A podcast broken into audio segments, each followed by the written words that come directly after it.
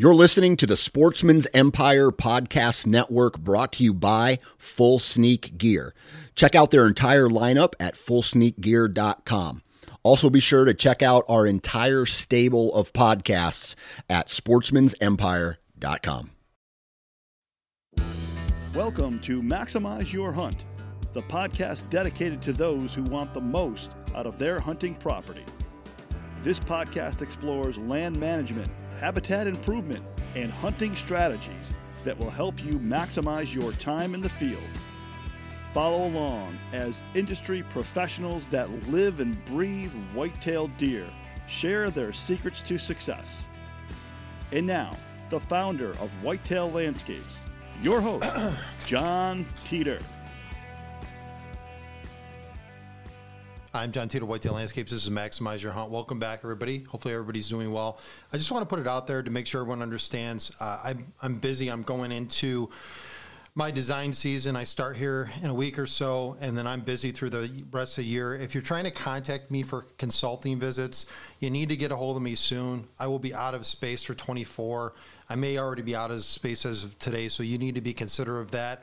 And part of it is I'm doing more turnkey properties in concert with a little more cutting myself. And then, you know, I have to limit myself to the, the type of clients that we're working with. We want people to achieve success, and that's doing the changes, making the improvements, hiring somebody that you want to give you suggestions and just making your own decisions from there is important, but it's also considering their point of view. I found a lot of these clients recently that have hired me, they kind of go off into a left direction. And I asked myself, you know, you took the time to listen and hire me but you're not taking the, the time to consider the advice and guidance that you're given. I work on tons of properties every year, and I would ask everyone sit back and ask yourself the question if you're going to spend, you know, I've heard an absurd amount on some of these consultants, a large amount of money to you know reach a point of success follow the steps and process and you want to have a consultant that's willing to work through you through that process so it's contactable. They're able to understand your issues. You're able to get feedback etc in my process with my clients i want to make sure that they understand that i'm available to them. It past the map that i give you or package that i give you. I'm there to support you through the process because the recycling or feedback i get allows me to do better for the next client and also learn from your mistakes and glean off you know opportunities that i can kind of exploit as I'm building you know my clientele and I'm kind of focusing my business. Last piece of it, my masterclass is out there. The contact page is updated. I had a screw up, so I wasn't getting messages. So if you did contact me for my masterclass, I'd ask you that you recycle or send your inquiry in. It should come to my email now. I apologize. I found out recently um, at least 10 clients were trying to get a hold of me and could not get a hold of me through my website. So it is available. You should be able to get a hold of me now. So please you know, reach out and, uh, you know, I, I apologize for that, but I'm I'm the the cook, the cleaner, the janitor, and I do the timber cutting. So you know, there's a there's a, it's a lot for me, and and I hope you understand that. All right, so we're to switch topics. We did all this technical discussion. I did my solo hundredth podcast, and I kind of broke down shrubland properties, plants, you know, things that I consider when I'm, you know, designing a property and what I value most when I look at the landscape but we're going to go a different direction. And, and this is an area that I'm going to say I need improvement on. So I'm excited to have this conversation. Jaden, are you on the line? Yep, I'm with you. All right. So we have a new guest on the line, and I'll let him introduce himself. He's not from my area, which is good. And Jaden, where are you from? Minnesota? Yep, Minnesota. Okay, so you'll notice an accent with Jaden, which will be we'll make fun of him through the podcast. Just kidding. but I want to hear a little about you, your business. Um, you have an interesting take on things, and I, you've got quite a bit of experience. So we want to kind of exploit that today. No, that sounds great. Um, so yeah, I'm just going to start explaining a little bit about myself and, and what I do. So I'm Jaden Bjorklund. I'm from uh, Minnesota. I grew up kind of in the metro area of south of the Twin Cities area, but have a family farm up in northwest Minnesota, which I spent my summers at and kind of where I got um, my fix on the, the forestry, the wildlife, the hunting kind of aspect of it. Um, and what I do now is I'm a forestry consultant, a consulting forester. Um, sometimes I like to call myself more of a, you know, a habitat consultant because I know the forestry knowledge that's what I went to school for, but I'm more looking at it through a deer hunter's perspective. I'm a big deer hunter. That's kind of what my first and foremost, you know, focus is is deer hunting. Um, but then I bring in that forestry knowledge and then habitat knowledge to kind of to kind of bring it all together. So I'll go to folks who have private hunting land, recreation land. They might live on it too, and write these management plans for them uh, on how to better manage their, their forest land, but that includes their open areas, you know, your food plots, your wetlands, kind of everything. Um, but then because they get this management plan written, and because I'm a certified plan writer for the state of Minnesota, um, they qualify for incentive programs, and I'll kind of help them with you know other incentives that might be available to them as well. Um, and I'm, it's mainly in Minnesota that I'm doing, but I'm kind of expanding a little bit now uh, into Wisconsin as well, which you know it kind of varies by state, but every state seems to have some some kind of similarities in it. Yeah, I think that's important. I like your background. I think this is fitting for the topic today. So I'll just give you my ignorance, so people you know can hopefully understand. Sometimes you know we're we're biased, and I'm I'm mm-hmm. my time biased by a lot of these programs that are out there because I don't see the value, and and that's that's always so myopic and, and lopsided because one of the issues that I typically have with clients is, you know, in, in my state, they enacted a law. Uh, it's known as the 480A program. Uh, it's in a lot of states, and it allows landowners to get, essentially get discounts for enrolling the program, at least in their taxes. So it lowers your tax basis, which is a mm-hmm. positive thing. But a part of those programs and plans, it, it, it, limits your flexibility to create some of the, you know, we'll say the habitat types that I would prefer. So, like, it's not that you can't cut an area, but you have to manage it in a schedule. And so mm-hmm. that may take away from my ability to manipulate a particular area. And so, although the benefits are there financially, the limitations exist. And those limitations to me have kind of sparked this ooh, I want to stay away from you know federal state programs that what would limit me and and that's not a great perspective in fact i would ask anybody who's listening to this podcast now you know look at your state you know local supporting agencies. And, and some of these are state and some of them are federal. And we're, we're going to talk probably about some federal ones today. But think about some of the incentive programs that are available. And recognize there's an application process. You know look look at if you're eligible obviously first. But you can work with folks like jaden to help you know prepare yourself a part of your management plans to give yourself you know opportunity to save a little money. And i think you know jaden i'll just ask you this question and I'm probably not different from a lot of people in this sense. When I come to you and I say, I need help, and you're exploring the options and you're saying, okay, well, you know, you've got these land easements or you've got this, you know, conventional issue, whatever the case may be. I want to, I want to leverage something to help save me a little money. And, um, you know, what are the programs available to me and how does it actually work? Like, you know, through, you know, the feds, through NRCS or through your state agencies, like, what do you do? Yep. So again, it kind of depends on, you know, first I'd like to at least get a better understanding of the landowner, um, the history of their property, and kind of what their goals are. Um, and then it'll give me a better, you know, background on what would make the most sense for them. So in Minnesota, we have these two incentive programs that you qualify for, like I mentioned, after getting this management plan written. One is similar to a lot of other states where it basically just lowers um, their property taxes. And then there's another one where they basically get paid on a per acre basis for putting acres on their property into what's called a covenant, which basically just says they're not going to develop those acres, they're not going to use them for active agriculture. They can still do timber sales, they can do timber stand improvement, they can do food plots, pretty much everything else they'd want to do. So that's where Minnesota, I think, is a pretty unique state where our state incentive programs are not very strict, where you can do pretty much whatever you'd want besides build on those acres that you have in the program or use it for some sort of active agriculture.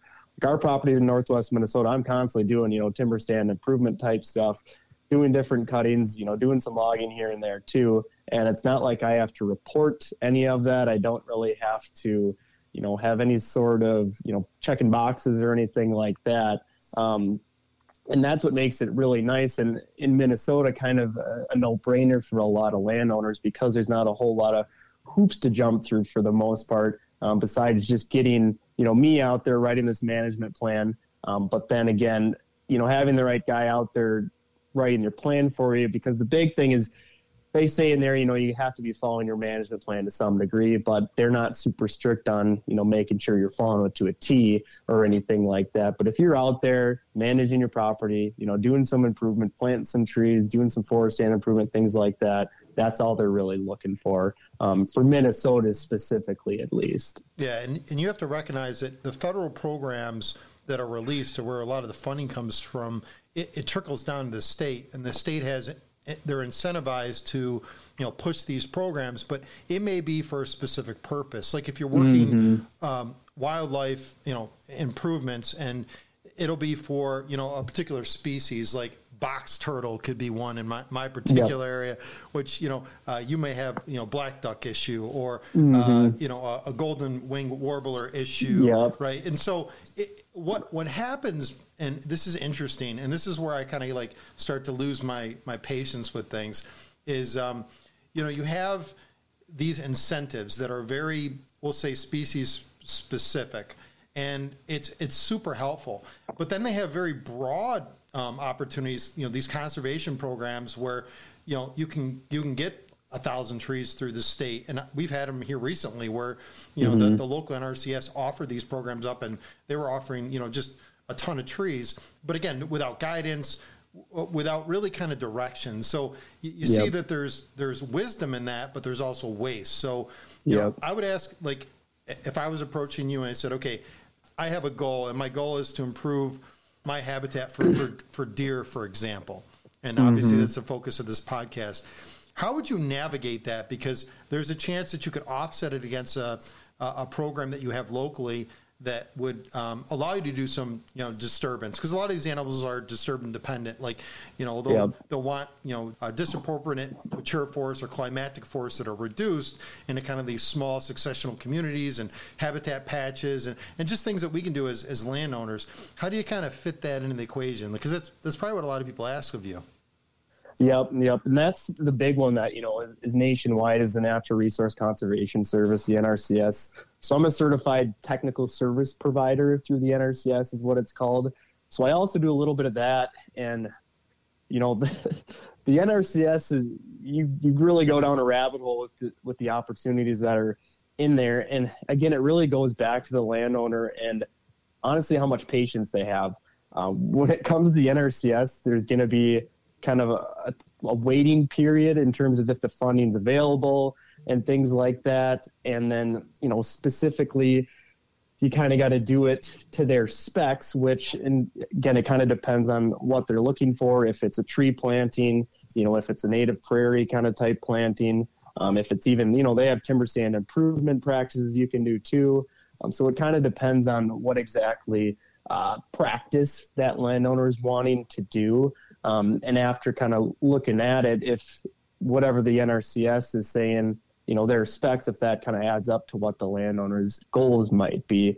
Because um, it's nice with those NRCS ones um, to some degree that it's, you know, usually like a two year kind of contract, something like that, where you just end up implementing the project and then you have to, you know, have some sort of maintenance at some point or another and then they you know check back to make sure you did exactly what you're supposed to do or made an effort kind of thing and then you get reimbursed the money. So there's not a long term you know kind of contract or anything like that um, on those projects. So it, it sometimes can be a pretty good deal where if the landowner you know has i think the timber stand improvement one's a pretty simple one uh, where they would get obviously just reimburse the money for doing some of that implementation and then you know that they were going to do anyway sort of thing. I think people would find interest in thinking about a project that you worked on and if we can focus this is you know kind of around deer and, and i know you've done a lot of clear cuts. I've watched you know some of the projects you've put together that you've publicized.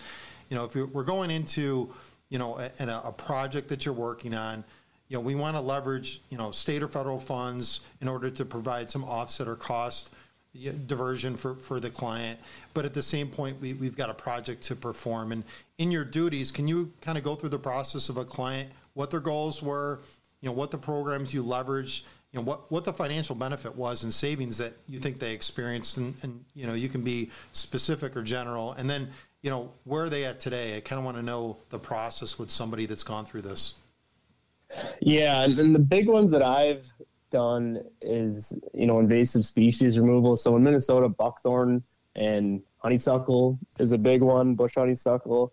Um, so that's I think a really good one to use some of those finances and and some of those incentive programs because and that you know you can kind of go down a rabbit hole with the you know the invasive species thing and you know how much is really worth trying to remove and all that good stuff but for this particular landowner they had it bad. And it's like you got to at least try to you know attempt to remove some of it. So it was something that I said reached out to the NRCS office and seen what funds are available. And basically it's a matter of kind of getting on a waiting list and seeing again what kind of funds end up popping up. They give you a call and they kind of write up a project plan, you know, exactly what, you know, herbicide options you have, you know, the ways to do it. You can either hire it out to a contractor that would come in and actually do the removal, or you could actually, you know, buy some saws, the chemicals, and do the work yourself.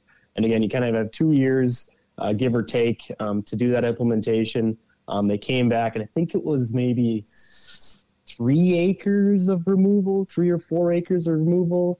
And I'm not going to remember the exact amount, but I think it was somewhere between 2000 to four thousand dollars, something like that. Yeah. Um, so it kind of depends again on how bad the buckthorn or the, you know the invasives are too. That'll kind of determine um, you know how much they get reimbursed. But for something like that, I think that one, those ones are always and there's state funding, or at least for Minnesota through the DNR for things like that too. I think the invasive species one is always an easy one that if you're already to you know start to remove the invasives, you might as well get reimbursed for it, kind of thing, or get some money back. Um, that's just one case that kind of you know seems to always pop up is those invasive species one. Yeah, I think the cost sharing piece of that's huge because you know some people would argue that as long as you're covering the cost, if they're willing to give the time anyhow, like you've already reserved the time and it really covers you know some of your cost of expenses like herbicide alone, it may be mm-hmm. worth it if you're you know, getting some payment for the time that you're investing, and you always got to think, what is your time worth? You know, yep. it, it's even more you know beneficial depending on in the magnitude. The numbers kind of sound right just based on what you said. That, that makes sense to me. I don't mm-hmm. I don't feel like you know most clients and, I'll just be frank about this. Three to four to five acres, depending on the you know the the significance of, of that particular species on the landscape, that's a lot of work. And if that's the mm-hmm. majority, I don't think people realize like how much work that may be. And that oh, question, yeah. the, the question in that job specifically, once those species were removed, what, what was the maintenance side of that? Like, what was their what was their motive next? Were they planting mm-hmm. species? Were they just letting areas kind of naturally regenerate and, and trying to assess? Like, what, what was the next steps with them? Yeah, so that's obviously the, you know the catch that is it's it's an ongoing maintenance sort of thing of you know whenever it's kind of continuing to pop up, you go back and take care of it, and it's something too that you can you know continue to apply for that cost share, both the NRCS and even the state cost share funding. So year after year, you can kind of continue apply for that to you know expand the areas or maintain the certain areas. Um, this particular one um, I think they were underplanting with kind of some different native shrubs that were in the area. Um, I think it was kind of some hazelnut. There might have been oh, some choke cherry, some kind of common, you know, native shrubs that are going to be in that area too, to hopefully try and at least compete with the buckthorn. That you know, more than likely it's going to be coming back, but hopefully not as strong as it was before, um, type of thing but you know that can obviously just vary in in how they go about that and that's with you know they'll work with the NRCS and you know for some reason they might want to do you know just kind of let it come back and see what what happens sort of thing otherwise there might be a landowner who has more time in their hands and more money on their hands like you know I want to try to plan something to kind of get ahead of it sort of thing so a lot of that does depend on the site and, and available resources sort of thing for that landowner yeah, very interesting and good examples there. And so let, us take it to another level. So let's say you have an intensely managed property where you, you did a forest management plan. You know, it's got the ultimate goals of, you know, sustainable timber, you know, long-term goals, mm-hmm. short-term goals. And then on top of it, they've got this, this other piece where they've got these wildlife goals. And, you know, in your particular area, your, I don't know what your general focal species is, but it's likely deer. Uh, do you have wolves, yep. wolves in your area as well or no? Yeah, a little bit. Um, not not too much. We're kind of on the fringe of it, but if you go, you know, north 20 miles, you end up getting into a decent wolf population. And so, what about turkeys and grouse? Yep, yep. A good a good population of turkeys, good population of ruffed grouse. Um, even got some pheasants in our our neck of the woods in that northwest kind of Minnesota area where you get a mix of ag, you know, kind of big woods almost, and then kind of coniferous kind of forest, kind of a mixture of everything. Yeah, yeah, pretty diverse, and that landscape's kind of interesting. So, in those situations where you're kind of working with, you know, a, a landowner, and you're saying, okay, I want to make sure, you know, I'm working the lands for wildlife, and I'm also working for sustainable timber harvest, and you're you're being smart about that, and then you're utilizing these programs. You know, some of them could be land management for uh, agriculture purposes, like you just brought up mm-hmm. agriculture. There's there's a lot of initiatives to, you know, uh, don't leave the ground bare. You know, utilizing yep. cover crops. You, you, hear this other thing on carbon credits, and and I don't know if that's a bit of bit of a crock, but um, there, there is some incentive to to not harvest timber or to maintain timber, timber in a certain status.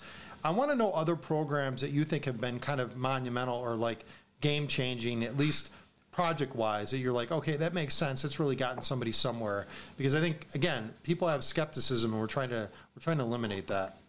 Yep, I think one that I probably should have brought up a little bit earlier, um, and it, again it kind of depends the current condition of the property, but if there's a, a landowner who has had a, a field that's been agriculture or a majority of the property has been agriculture that really opens up a lot of doors for you know some of these incentive projects I think, in my opinion, the biggest, you know, kind of bang for your buck for trying to create some good habitat and at the same time get, you know, a lot of the costs covered and kind of make some money off the deal is, you know, CRP. That's been around forever, but it's one that we've done on our family property. And now just recently this past spring, we just added another 80 acres um, of CRP. So that's through the Farm Service Agency.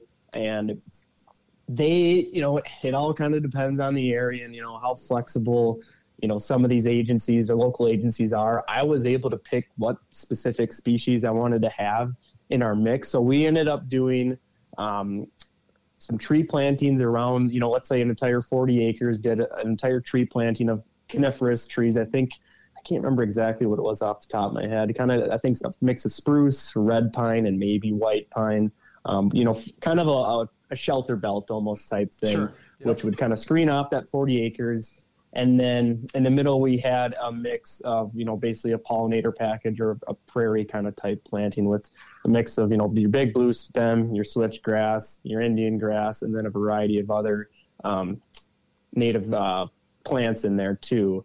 Um, so with that, again, and you know, whether or not it makes sense for that landowner to do a native prairie planting. But again, there's CRP trees. That's one that we've done on our on our uh, family property, which ended up being a lot of you know coniferous trees, some pine trees that were planted. So for you know folks in the north, if you have an egg field and not very much conifer cover around you, those CRP trees might be an awesome you know addition to provide some of that thermal cover in the north with obviously some harsher winters. Um, and it all depends on your soil of what you get paid, but you usually get, you know, the cost of the seed and even a lot of the implementation paid for. And then on top of it, you know, I think us for where we're at, we were getting paid like ninety dollars an acre, or something like that, um, you know, yearly for having it in CRP.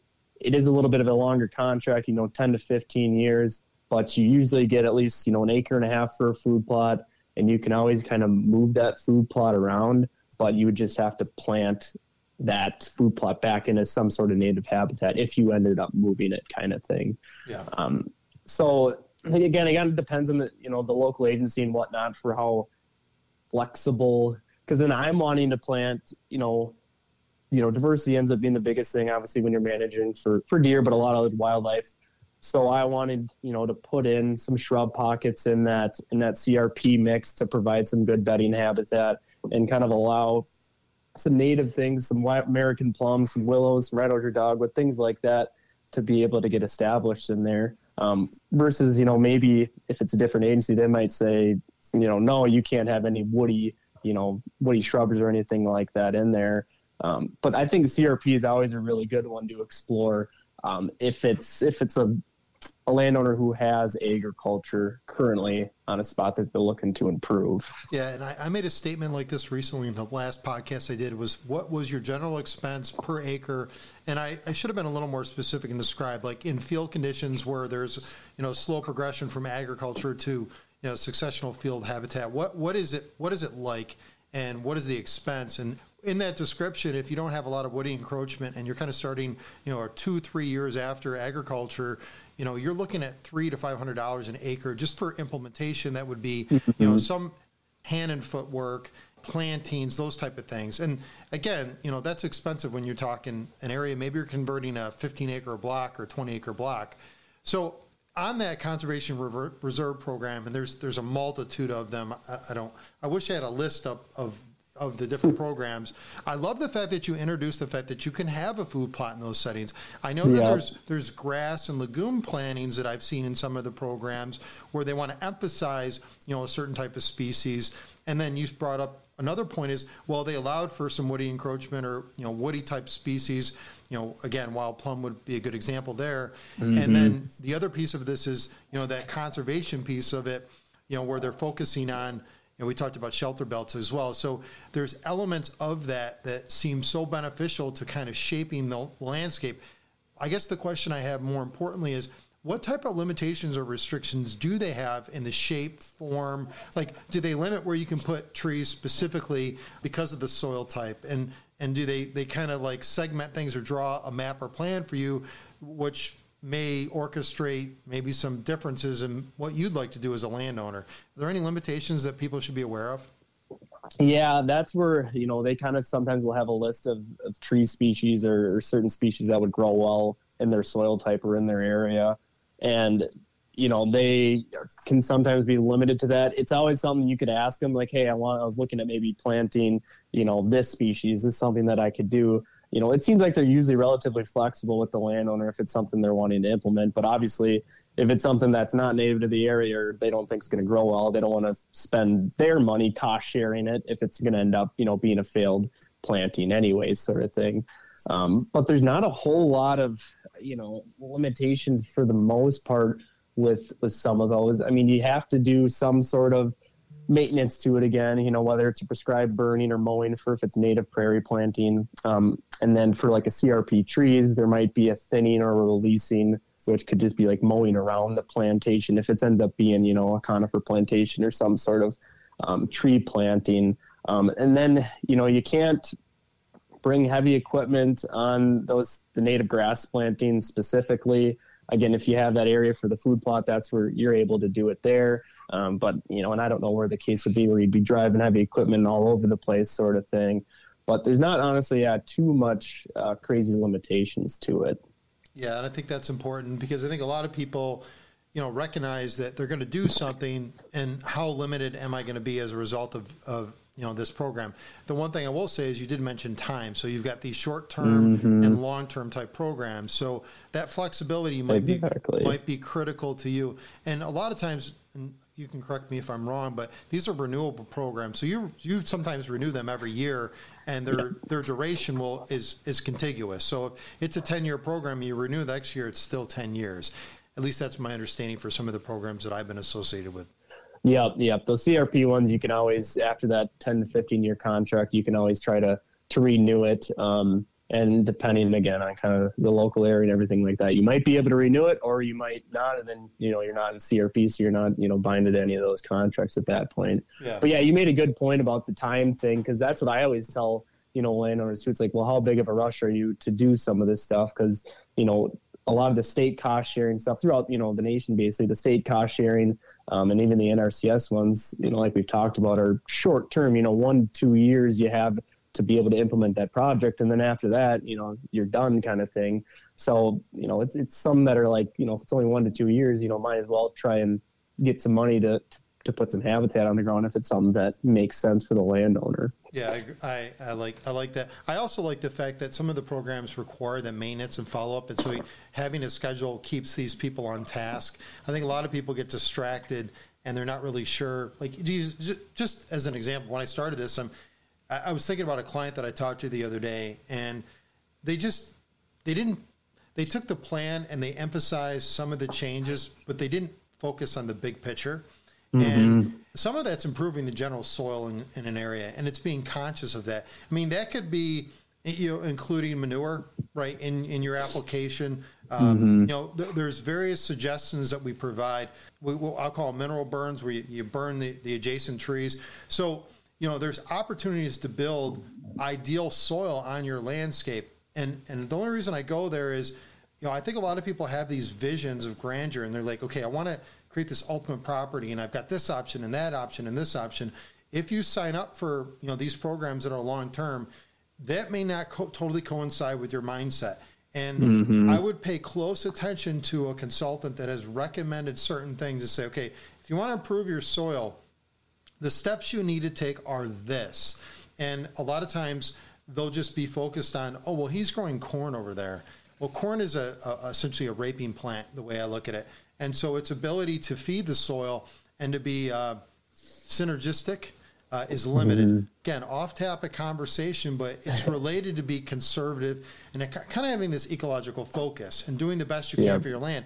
And I think, even though we're nearsighted a lot of times, I think some of these programs – the motivation to have term to it or some duration to it is to keep you going in a direction and it's going mm-hmm. in a mm-hmm. positive direction if you're banging your head against the wall or you haven't planned this out well like you've got 100 acres and you want to allocate you know 40 acres of grassland to a crp program that again meet some goals and objectives that you have you know that's a significant chunk 40% of that property you know, is that a good long-term decision for you? You've got to really kind of think and plan through that.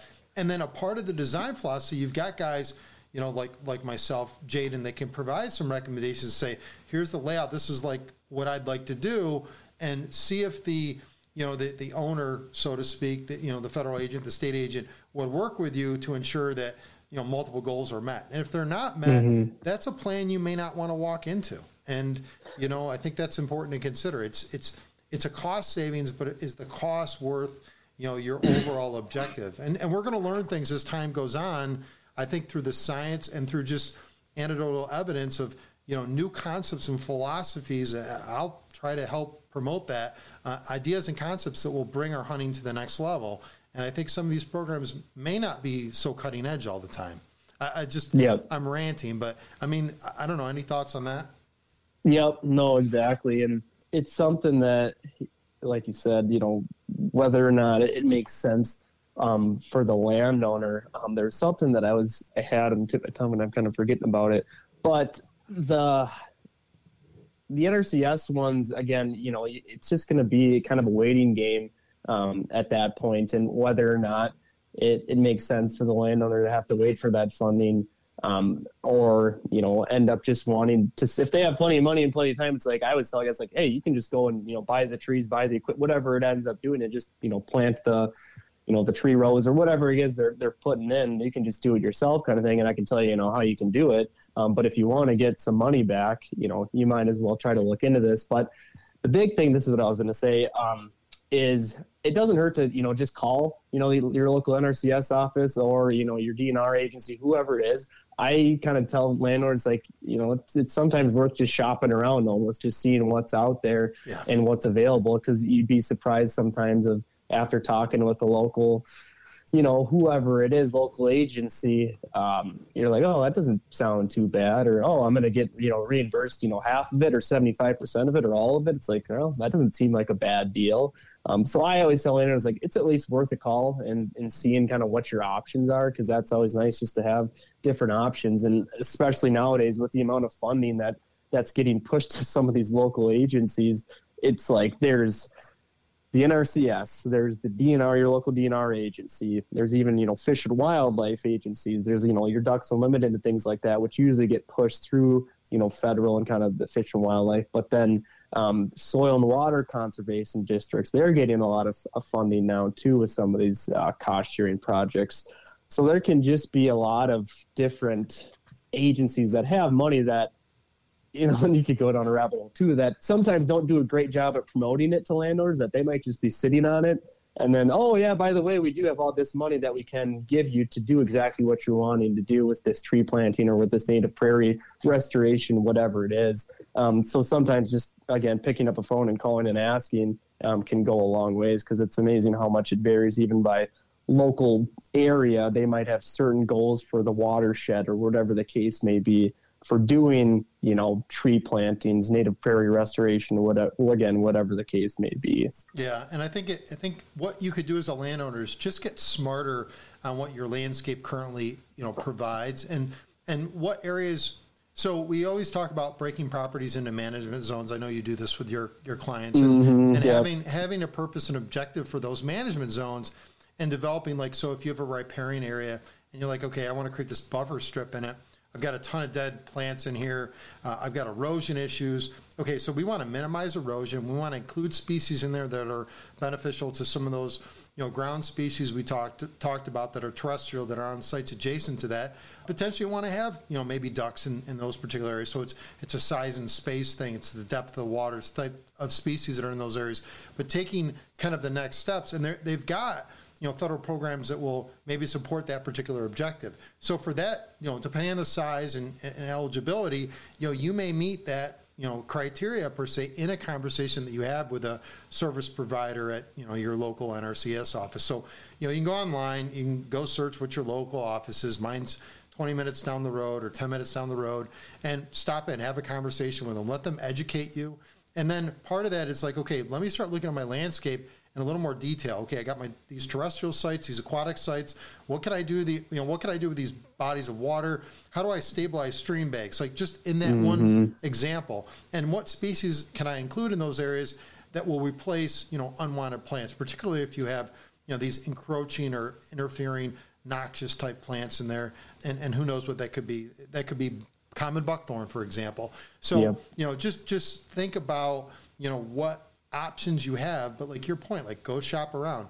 I don't do enough of this, so I'm going to fully admit I don't do enough of this. This is not something I do with my clients because, you know, I'm providing them, you know, perspective ideas on, on work objectives that I think they can accomplish. But if there's an there's a driving feature behind this, meaning, you know, there's some incentive for them to push ahead and they can dedicate more time because uh, there's a schedule associated with it then mm-hmm. they're going to find the end game of, of success. And I brought up that client earlier with they're not working their soil correctly. They're making decisions and they're saying, oh shit, I did something wrong. And they're not saying, well, what what can I do to remedy that? And they're just saying, well, I'm going to go do this thing over here. That's going to fix that issue. It's over there because it's going to create more food. Well, I mean, you already made a decision. You could let things reclaim and uh, you could support restoration in that area. But maybe that doesn't make sense. Maybe you want to, you know, look at a bigger picture or what was the overall plan. And obviously, some things once you put them on paper, they don't work in exact form that you anticipated as well. So it's that uh, resiliency and, and ability to rebound when you're starting to make some of these changes without being too specific. So I think soil restoration, a part of this whole carbon sequestration, is like a huge piece of it. And it's one of it is building organic material in the soil. I mean, if we just mm-hmm. focus that across the landscape, and that was a, an incentive of ours, a lot of this pollution and emissions issues that everyone seems to yab about would go away. Just in- increasing the organic material across your landscape. You know, just mm-hmm. increasing it half a percent would be absolutely huge to uh, you know water cycle and and many other things. And so I. I'm, I'm going on a tangent, but the, I, I, I think about a lot of things that are not deer related, that are deer related, and and yep. you know I'm just a I'm a small blip on the map, at least from from my location of 46 acres of hunting heaven. You know that that I my footprint is such where I'm, I'm working a, a, small ecosystem and I'm benefiting, you know, the animals based on their, you know, their range in, in such a limited capacity. So, you know, I just say that is build organic material across your landscapes and that limit erosion, have uh, natural plants, uh, have a lot of insects that allow propagation of those plants, and um, you know, don't do things to access. Uh, clear cutting can somebody, sometimes be the worst thing you can do if you're not managing the soil and you do it you do it at the wrong time. Yeah, um, You, you, can lose a lot of resources uh, in those those areas. All right. Yep. Rant over. Anything you want to talk about here?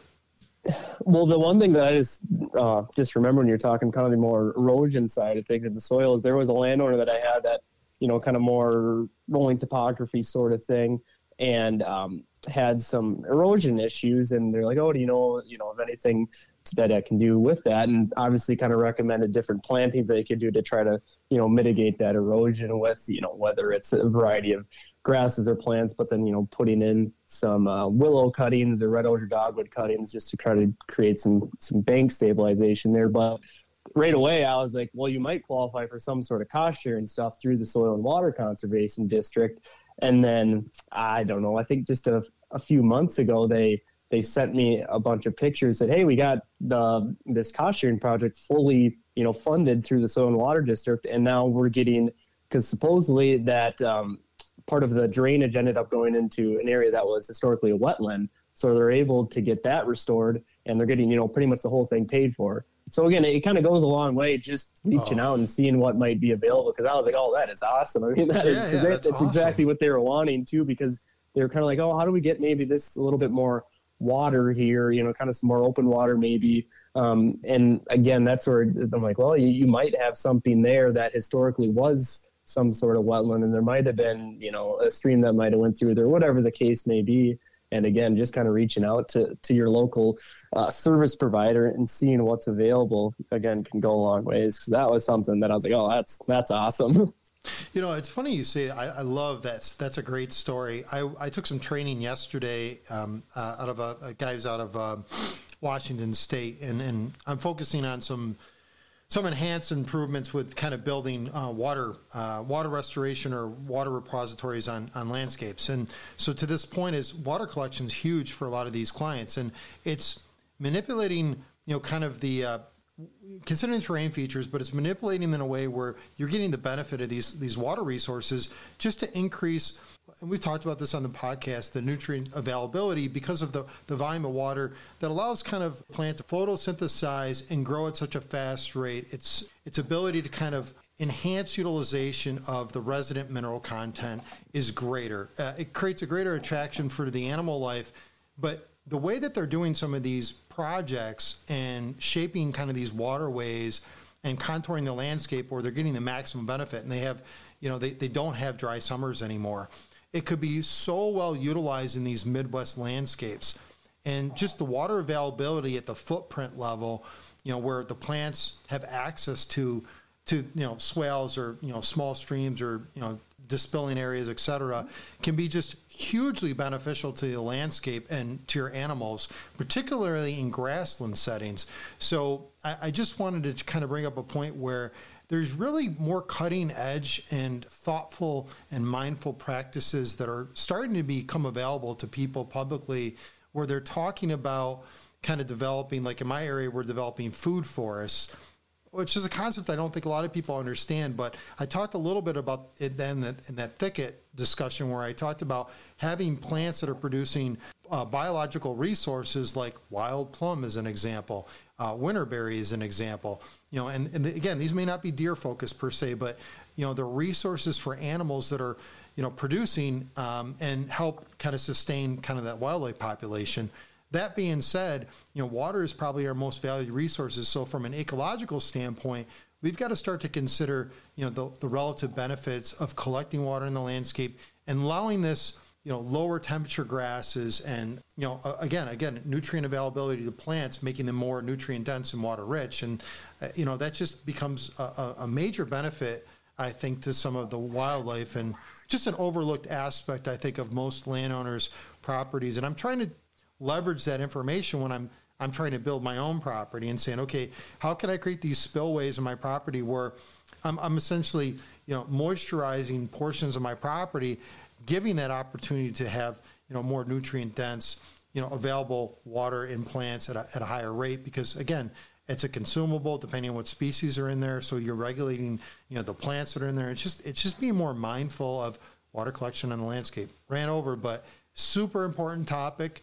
And um, i think it's something that ties into wetland restoration and management mm-hmm. uh, and and stream management in general. And you know, you've I've seen a couple areas where I've been recently where you know we've had a lot of rains, and you look at you know one percentage of you know a segment of, of their streamways and it's cloudy and, and dark and you see kind of some frosty organic material bubbling and you're like wow that doesn't have good bank stabilization wow they're losing mm-hmm. a, a, lot of this organic material because you know their their inability to to absorb the water you know kind of throughout maybe there's compacted ground etc and so it's looking you know we're looking at the levels of calcium, magnesium, copper. Like there's there's factors that I'm looking at on your landscape to say, okay, you're deficient in these areas, which creates this polarization where you don't have the infiltration.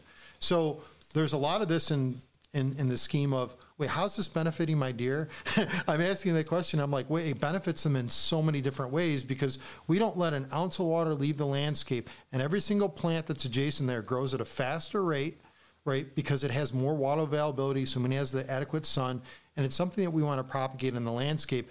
And by the way, I'm noticing in some of these really wet areas, the plant life that deer typically don't consume in dry areas, they're consuming in, in wet areas at a higher rate. So it just goes to show you anecdotally, there is benefit to maybe having some of these conservation programs on your landscape, or at least stealing from the ideology and applying it, you know, to, to benefit, you know, your ultimate objective of having, you know, larger deer, more deer, more interest on your property. And those are the general goals of most people when I, I meet with them. So mm-hmm. just just yep. a just a thought there and something that, that I've been kind of just just playing around with every now and again. Yeah, no, 100%. I do think the wetlands kind of go under the radar in terms of, you know, things you can do to improve them for, you know, deer, but obviously a lot of other wildlife. And um, from my experience, if anyone's looking for some sort of wetland restoration or improvements, the, the Fish and Wildlife Service has always been the best contact for, for looking for improvements. Um, it's something that we've done on our own property where we ended up being able to put in, you know, a small dike that ended up creating a, a little holding pond for more open water for um, a variety of, you know, waterfowl. Um, but then at the same time, you know, kind of creates a little bit of a water hole for deer as well. Um, and I think that's yeah a really cool kind of thing that you could kind of look into is the wetland restoration and you know how it can kind of correlate to deer is you know maybe it's getting the wetland a little bit more drier than what it normally might be, which ends up being an increase in shrub and more trees and kind of more of um, you know kind of a meadow and not necessarily you know mucky wetland that you would think of and creates just more cover, more browse availability for deer. And at the same time, you know, maybe there's another one where you, you end up putting some sort of control structure. I've seen quite a few of those um, with the landowners that the Fish and Wildlife ended up putting in some sort of control structure to create a pond or you know some kind of holding holding area that you know you mentioned has a lot of a lot of uh, different benefits. Um, but then, you know, with that, you're creating a pretty nice pinch point for deer hunting at the same time too. So you can kind of all combine it and, really make it, it work for you. Um, and again, some of these different projects, you might be getting the whole thing paid for. Um, the Fish and Wildlife might be actually the ones bringing in their equipment and doing some of this work. Um, and you know, again, all it takes is kind of a phone call to see see if it's an option for you. But they are big. I will say, you know, they're big on what was there historically or what's there naturally. Right. So I always, you know, you always get the the landowner who wants to put in, you know, a water hole or a big, you know, dig it out to create more open water for for duck habitat. And you know, I talked with the fish and wildlife guys, and you know, that's the one we we don't usually ever cost share because everyone wants to do that kind of thing. And that, depending on the area, kind of thing, that's something you can just do yourself. If you know your local water restriction, everything like that, uh, you can abide by that. Um, but for if someone's looking for real, you know, kind of larger scale, maybe wetland restoration or seeing what their options might be. The the fish and wildlife specifically seem to work a fair amount with that, and uh, again, they kind of go off of what was maybe there naturally, and you know that's something you could even kind of look on yourself doing, you know, Google Earth and going back to the historical imagery and seeing possibly what might have been there um, way back in the day. You can kind of be surprised of, you know, possibly might have been, you know, more of a, a holding pond in a certain part of the property, or maybe it was more drier. It just kind of depends on the area, obviously. Yeah, I think that's an excellent point, and I, I love your examples of how what you did on your property and the ultimate benefit like you talked about drying out areas making them more accessible the pinch points you know using those as a resource but also you know allowing that to be a factor in, in how you hunt the deer. And then on mm-hmm. top of that, I mean, you brought up the whole. I, I, have been on a property uh, a couple years ago where they had done some restoration, and that and part of the earthworks, you know, changes that they made is they made these these really these high mounds in certain areas within, you know, the, these wetland restoration areas mm-hmm. that became excellent isolated bedding areas and we shot we shot a deer actually off one of those which was just like just so telltaling like i'm like probably not designed for that purpose but but, but, but it was like awesome. it was so it was so incredible and and uh, we just had such a good time and really you know in those areas a lot of concealment you know when you're yeah. trying to when you have a small land you know, set up and you're trying to create like these ultimate settings like some of these areas create these like buffer strips essentially where you know they you, you filter in the deer and it becomes very unaccessible without a lot of noise and so the deer become resident in those areas especially during hunting season and you you happen to get that three year old that makes the next age class mm-hmm, and that's yeah. why that's why you see a lot of these folks um, uh, I think of uh, the the hunting beast, uh, Dan Infalt, right? Yeah, they're yeah. focused on those areas because yeah. you, you, get age class just because of the vegetation and the limitations surrounding. It's like, wait, start oh, creating yeah. that on your own property, everybody. I mean, yep. that's a great practice to employ, and and um, you know, and you can do it in a small area. We're we're talking. Um, we're talking three acres. I mean, a three yep, acre yep. area like that could be, you know, a, a great, a great setup for you, kind of as a landowner, to give your deer that that opportunity for escape cover that they ultimately need. And a lot of people, you know, may may shy away from that. But again, that could that could hand, happen with a wetland restoration project, which you know, um, could be beneficial. And, you know, maybe you add some swamp white oaks in there and, and they provide yep, yep. that aesthetic value. You know, it, it, provides maybe a shade component and, uh, you know, a cover component, you know, kind of in the setup and layout. So, you know, there's a lot that you can do and uh, just be more mindful of of the options. And I, Jaden, I think you opened my eyes to some things, and, and there's a lot that we don't know. And um, you have to connect with a professional like yourself so you can be more educated. But don't feel like you can't educate yourself and go to your local NRCS. We talked about you know state programs, et cetera, and other agencies you know beyond NRCS that you know that, that handle these these uh, particular uh, opportunities for you. So anything from your end or things that you want to talk about you i uh, i appreciate it. You're the first well you're really the first boy we've had from minnesota on here so i kind of like it.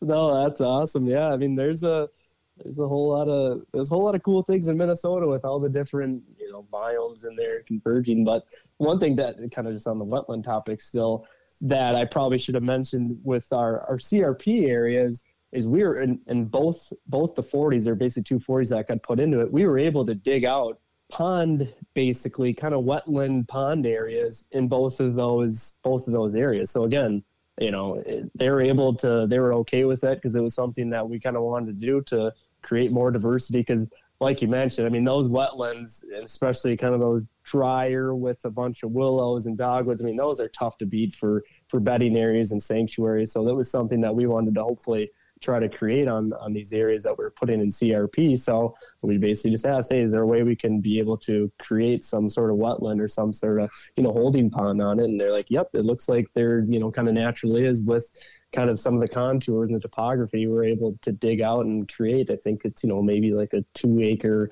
kind of area that'll end up being you know a nice little wetland and gonna put some dogwoods and and willows and, and cuttings in there and whatnot too, just to create that that cover. So again, it's it's kind of you know I think there's some kind of maybe some anti-government sort of thinking a lot of times, which I totally you know I get it. It's it's nothing that's I haven't heard before, but I think it's something if you could kind of put that aside and kind of just you know have an open mind and at least again just make a call and see what's available you'd be surprised. Yeah i think that's good. I think it's being open to that and i think i think i kind of want to end there. Um, Jaden, if somebody needs to get a hold of you, I know you work. You said you work in Wisconsin and and, and Minnesota, and, and my favorite Todd Chippies in Wisconsin.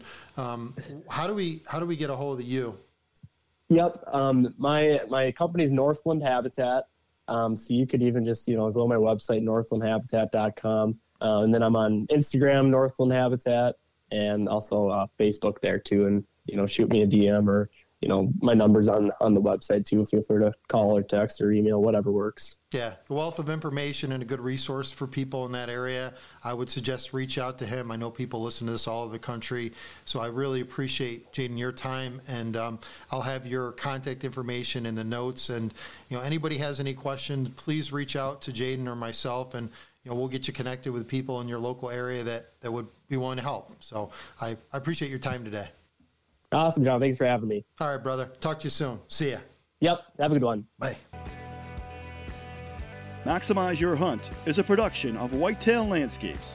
For more information on how Jon Teater and his team of experts can help you maximize your hunt, check out whitetaillandscapes.com.